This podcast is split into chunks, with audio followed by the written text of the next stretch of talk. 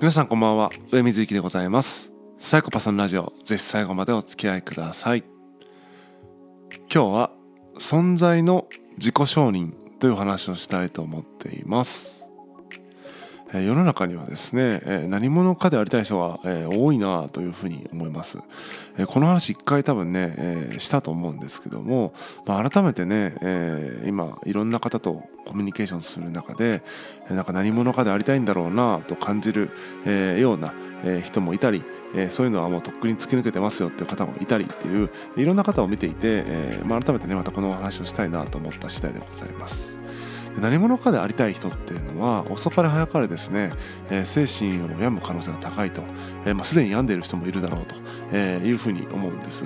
というのもですねその自分の道にね何かあると、えー、例えば何でしょうね、えー、バリバリの経営者になって、まあ、ベンチャーを起こしてね上場してもう日本を代表する、まあ、世界を代表する企業を作りたいんだみたいなのでねやっていくとで作りたいっていうのはそのうんいいじゃないですかその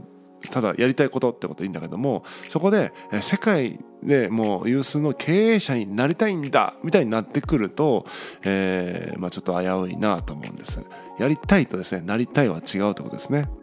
で例えばその、まあ、今の例でいきますと、まあ、すごい企業をね作ってイケイケどんどんでやっていくと、まあ、そうなるとねこの先にはなんかもっと今よりもっと大きなそして面白い新しい何かがありそうだっていうえ感じがすると思うんですが、まあ、その未来に何かがあるということと何者かになるってことはですね全く別のお話なんですね。まあ、私たちはですね、まあ、特別私でない何かになるということはできないというふうに思うんです。えー、例えばねバリバリの経営者になって、えー、社会的にこうなんか名声を得たり、うんまあ、お金を得たり、うん、肩書きを得たりとする中でで何かになったんですかっていうことなんですよね。経営者です、えー、お金持ちです、えー、有名人です。でっていう状態なわけですよね。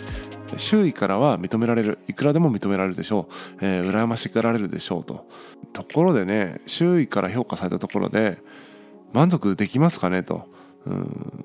上には上がいますから今評価されているところで満足しちゃうとそれより上にはいけないわけですから、えー、より大きなところに行こうと思うと満足してる場合じゃないということでずっと欠乏感をね持ったまま、えー、自分を認められないままでも人から見ればものすごい状態になってるわけだからみんなは称賛してくる。このギャップにねむしろ苦しむわけです。自分は自分を認めてないのに周りは自分を認めると。このもどかしさもっと本当の自分の苦しみを理解してほしいとかんどんどんどんねメンヘラみたいになってくるというね、えー、自分をもっと理解してほしいみたいになってくるとで理解してほしいってなった時に自分をさらけ出せればいい弱い自分をさらけ出せればいいんだけども、まあ、社会的にはものすごく強くなっちゃってるからそんな人が弱いとこ見せれないとかそう弱いところを意図的に見せることはあっても何ていうのかな本当の弱いところは見せれないみたいな感じでずっとこの虚像ばかりが大きくなってしまうという、えー、ことが起こってしまうんですね。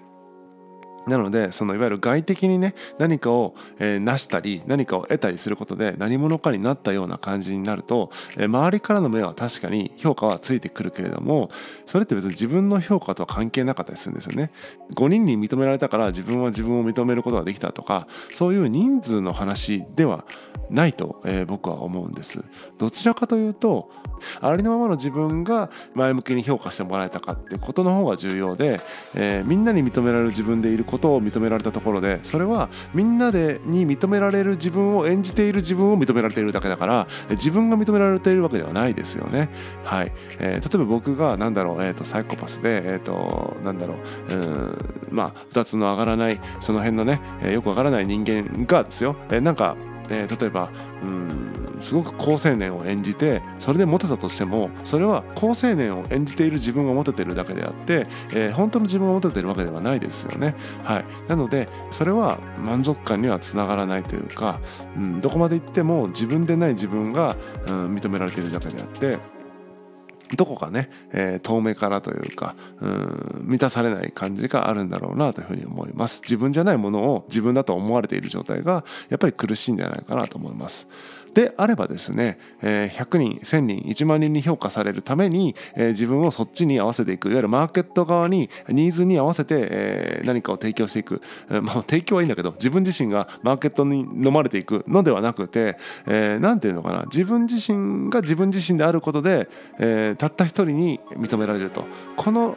ルートでね、えー、生きていくってことが僕はとても重要だと思ってるんですね。それは、うん、一見このね資本主義に毒された社会ではもう大間違いな生き方だと思いますね、えー、やっぱり100人1000人1万人10万人100万人に認められた方がお金は儲かるし、えー、富も名声も集まってくるわけですけども心がどんどん貧しくなっていくという可能性があるのでそういう何者かになる